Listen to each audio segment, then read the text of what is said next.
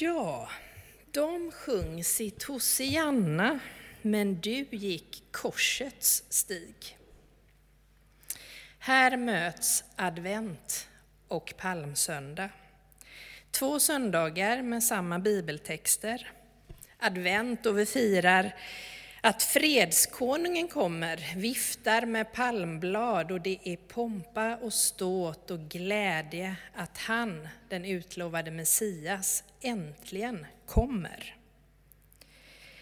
Och palmsöndag, vi startar påskveckan med att börja följa Jesus på hans väg mot korset.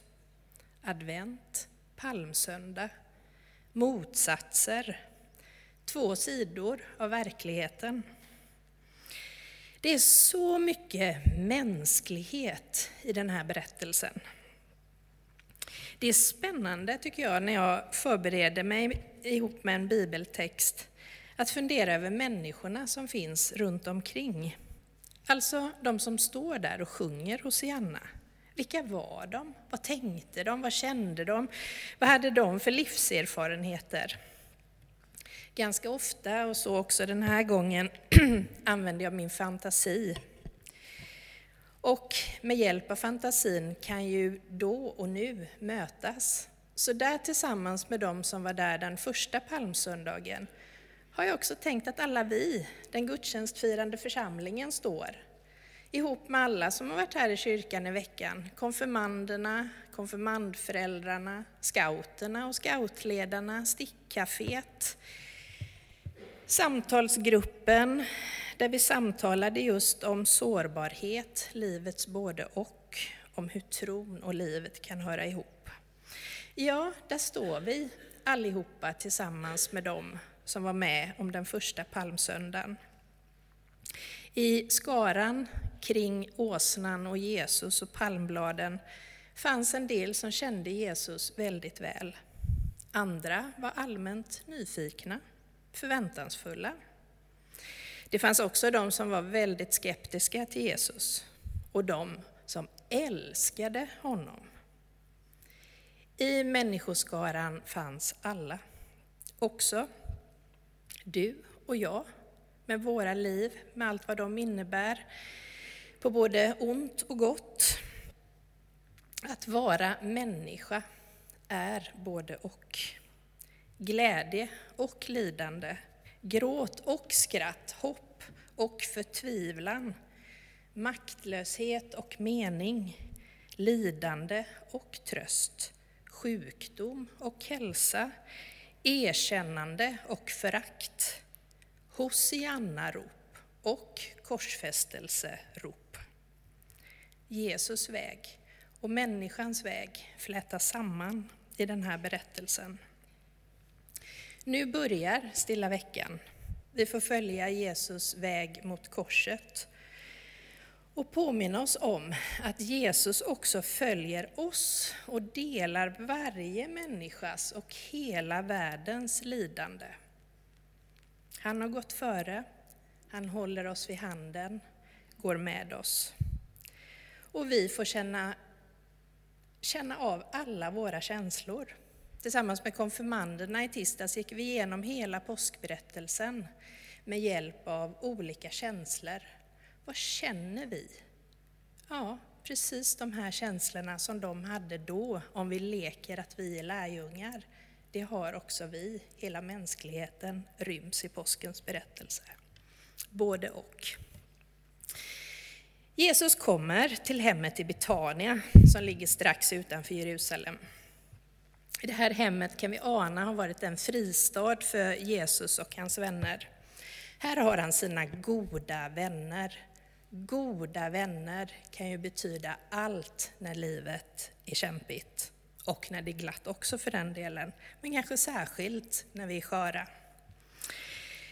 Det är ett hem som tar emot en ensam vandrare. Och vid ett av hans besök så stressar ju Marta runt för att passa upp honom. Ja, hon visar gästfrihet, men hon har inte riktigt tid för att möta Jesus som är på besök. Hon blir mäkta irriterad på sin syster Maria som har slagit sig till ro vid Jesu fötter för att lyssna. Men Jesus tar Maria i försvar. Hon har valt det som är rätt, säger han. De andra bestyren får vänta. Hon prioriterar bort dem ett slag för att stilla ner sig och umgås med Jesus. Och kanske har vi något att lära av det. Maria blev anklagad för att välja fel den gången när Jesus var på besök. Men det blir hon också nu, i den här berättelsen. Nu är det Judas som anklagar henne, kritiserar henne för hennes dumdristiga och slösaktiga handling. Balsam som var värd en hel årslön. Hur dum får man bli? Hälla ut det på Jesus fötter när man kunde mätta många fattigas magar. Judas. En kontrollerad man. Det avvikande och spontana stör ordningen.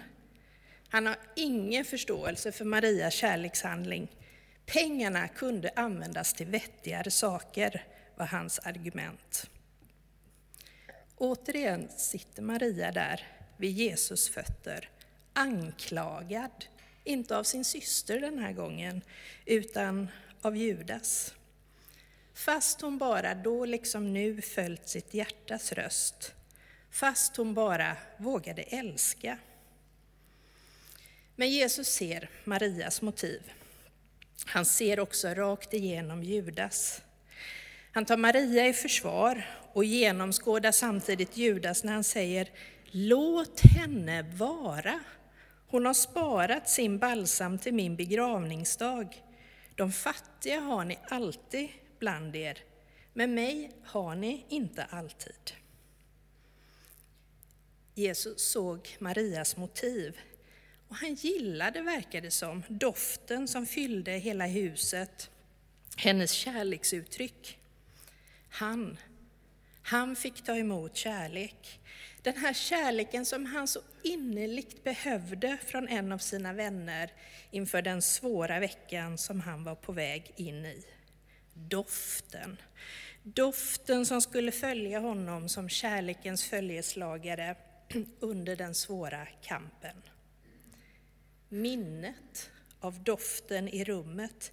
Men kanske också, tänker jag i min fantasi, att han kunde sniffa mot sina fötter och ana en svag doft av kärlek som satt kvar i huden in i det sista. Maria hade väntat på rätt tillfälle att överösa Jesus med sin kärlek. Hon hade sparat och förmodligen hade hon fått avstå från annat för att kunna hänge sig helt och ge av det hon hade. Nu gav hon Gud allt hon hade.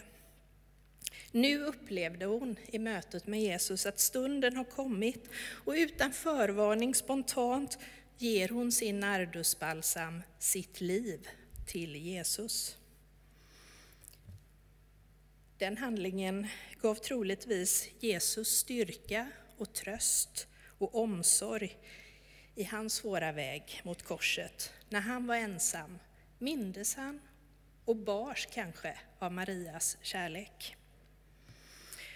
Ja, hur berör det här mötet mig och oss? Min reaktion på den här texten är tvetydig, liksom livet. Jag, jag på ett sätt önskar att det vore så där enkelt att dela upp oss människor, att ja, det här är ju en typisk Judas personlighet och en typisk Maria-typ. Men jag tänker mig nog mer att det är så att Maria och Judas ryms inom oss alla. Berättelsen visar att livet är både och, tvetydigt. Att som Paulus säger, det onda och goda tävlar om utrymme i oss. Så låt oss en stund närma oss eh, de båda, först Judas och sen Maria. Alltså jag tycker att Judas väcker ömhet. Hela hans personlighet och många gånger har, har, har jag till Gud tyckt att det varit ganska orättvist att behöva ha en sån bricka i ett spel för världens frälsnings skull. Att en människa skulle bli utsatt att ha den rollen i frälsningshistorien. och jag har inte fått svar. Men han väcker ömhet. Jag tycker synd om honom. Han som vill vara Jesus lärjunge vill så väl, men det blir så fel. Både nu i den här texten och så småningom kommer han att förråda Jesus. Senare under påsken med en kyss för att själv få pengar. Det är något med Judas och pengar. Något som finns inom honom och oss, girighet, som kan få oss att fatta fel beslut, både personligt, i samhället och globalt. Girighet. Det finns mycket av Judas i vår kultur och kanske inom oss. Rationell, kontrollerad, ordningsam, rättvis och frågande. Är hon inte klok? Slänga sig ner på det viset mitt under en måltid, tvätta Jesus sandiga fötter med en dyr balsam som kunde mättat många magar. Och vi kan ju fråga oss, när vi är lite sådär Judasaktiga inom oss, det vill vi oftast inte erkänna, eh, men handen på hjärtat, skulle jag vara beredd att offra en hel årslön vid ett och samma tillfälle? Nej, det verkar ju inte klokt. Inte ens en månadslön. Jag måste ju betala hyra, köpa mat, kanske en veckolön. Ja, eller Tänk vad många magar som skulle mättas om hon inte varit så slösaktig, den där Maria. Men handen på hjärtat. Inte är anledningen att jag inte ger hela min årslön i ett bräde, att jag ger den till de fattiga. Och Judas. Visst kanske han tänkte på de fattiga, men det verkar som att Jesus ser något annat. Kanske är Judas, liksom en del av oss andra, är rädda för det som är annorlunda, det man inte kan kontrollera, det som avviker från normerna för ett rätt beteende. Det är okej att säga alla får vara som de är, bara de blir som mig, så att de passar in i ramen. Kanske att Judas reaktion var ett resultat av rädslan för hängivenhet och det som var annorlunda.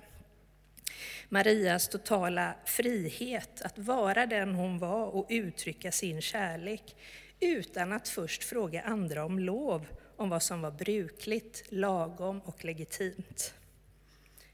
Maria följde hjärtat mer än huvudet, den här eftermiddagen i alla fall och en del andra gånger när vi lär känna henne i texterna.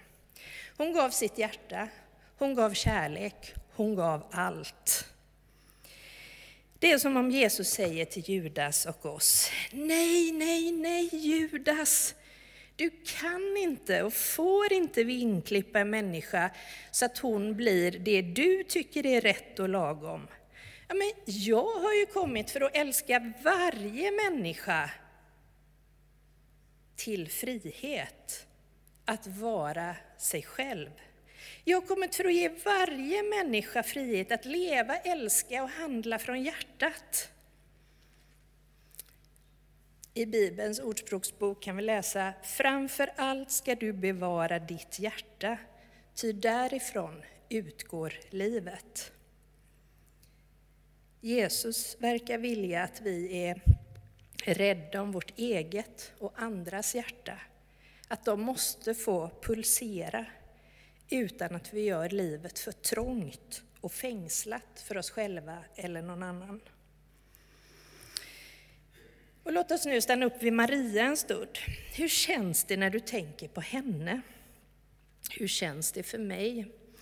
Ja, beundran, Kanske ett visst mått av avundsjuka. Alltså jag, jag längtar ju också att vara så där modig som hon. Våga stå upp för det jag djupast längtar efter och känner. Jag vill också vara befriad, vara inifrån styrd, ha kontakt med hjärtat mer än hjärnan och förnuftet.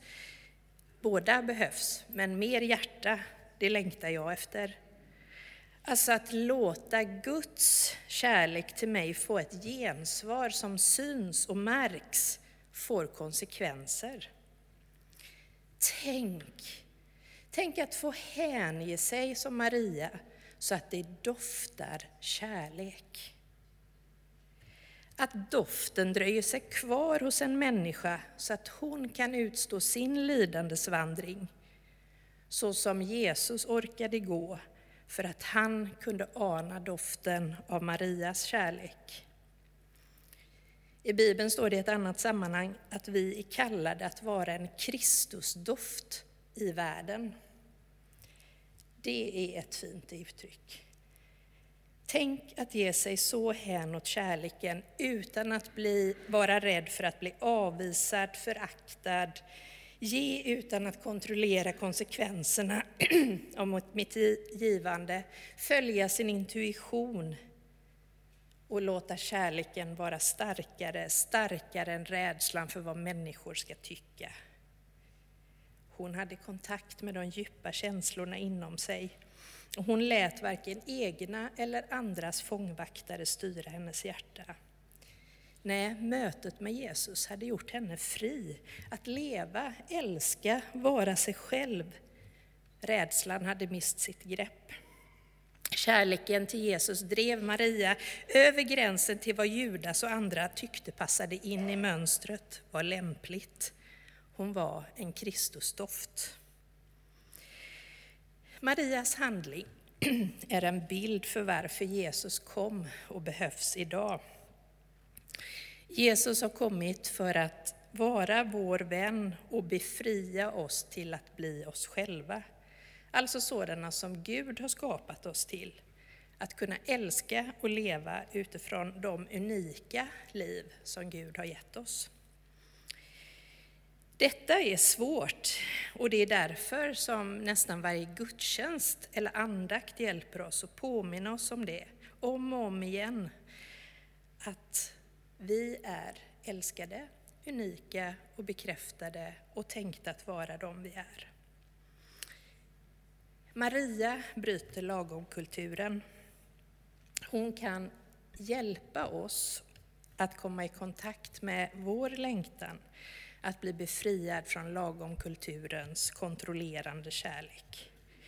Hon bjuder oss att komma i kontakt med en längtan så att vi kan säga jag vill bli fri från rädsla och krav på lagomhet från mig själv och andra. Jag vill leva mitt liv fullt ut, befriad. För vem kan egentligen älska lagom, offra lagom, leva lagom? Jag gillar verkligen en mening i, som jag säkert har citerat någon gång förut från Claes Eriksson i Galenskaparna. Han raljerar ganska rejält med lagomheten i sin revy Resan som blev av. Och han skriver så här. Det är här i Sverige och endast här som vi har kommit fram till att lagom är bäst. I alla andra länder vet man att bäst naturligtvis är bäst. Men i Sverige är lagom bäst. Slutcitat. Ja, vi upplever må hända en trygghet i det här att vara lagom. Att inte överdriva, inte gå för långt, att ha full kontroll och försöka passa in och vara som alla andra så gott vi kan. Men ibland är det ju bara så underbart befriande med människor som inte bryr sig om fallskärmar. Människor som liksom bara lever nu och säger vad de tänker och, och, och handlar i tro och kärlek och ger vad de har. Människor som går över gränsen för vad vi tycker är, är liksom passande och normalt och lagom och struntar i att vara lagom. Människor som är sig själva. Men det är klart, det är ju befriande å ena sidan, men de människorna är ju samtidigt också ett hot och en jobbig påminnelse om vår egen oförmåga att ge oss hän i kärlek. Det ser vi ju i hur Judas blev provocerad av kärlekens slöseri. Det är inte konstigt. Kärleken är farlig. Vi har många försvar för att skydda oss mot den. Närhet kan göra ont, kan kännas hotfullt. Och det är bara i vissa sällsynta ögonblick som den bryter igenom våra skyddsvallar och skapar ett äkta och kraftfullt möte. Men när Judasrösten inom oss eller runt omkring oss anklagande säger vad ska det här överflödet vara bra för? När censurens krafter sätter in och vill förbjuda oss att känna det vi känner och tänka det vi tänker och göra det vi upplever att vi ska göra. Då, då känner jag ännu genom århundradenas tyngd och kyla värmen i Jesu röst när han vänder sig mot Judas och säger Låt henne vara.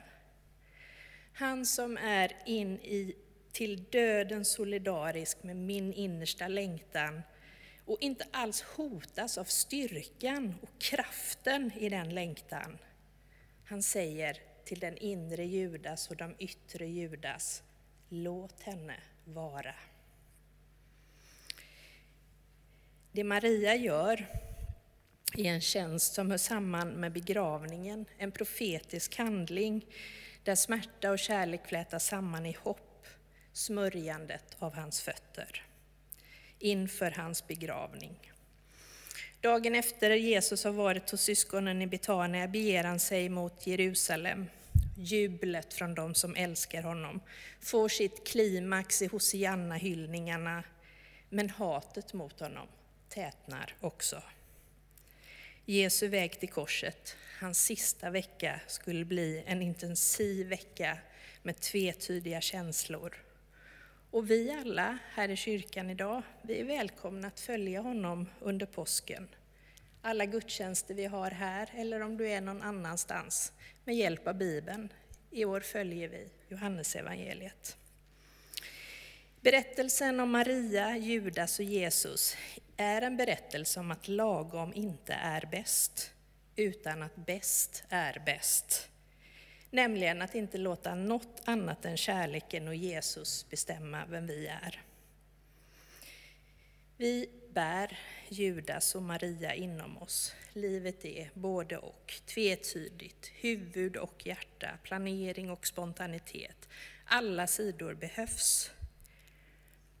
Men vår uppgift är att låta Jesus befria oss själva från invanda mönster så att vi verkligen kan leva inifrån. Generösa med den kärlek vi får ta emot från Gud. Till Judas säger Jesus, de fattiga har ni alltid ibland er. Och i ett annat sammanhang säger han, vad ni har gjort mot en av dessa mina minsta, det har ni gjort mot mig. Det är fattigdom, utsatthet, sårbarhet, utanförskap och lidande som vi behöver tjäna Jesus. Jesus som har gått före oss och som följer oss. Så till sist, låt oss försöka leva så att det doftar gott och mycket av kärlek där vi går fram. Låt oss be. Jesus, tack att vi får följa dig. Tack att du går bredvid oss, tar vår hand, leder oss, hjälper oss att följa dig och ge den kärlek vidare som du ger oss. Hjälp oss att i alla lägen välja omsorgens, generositetens och delandets väg. Och hjälp oss så att det doftar gott och mycket av kärlek där vi går fram. Amen.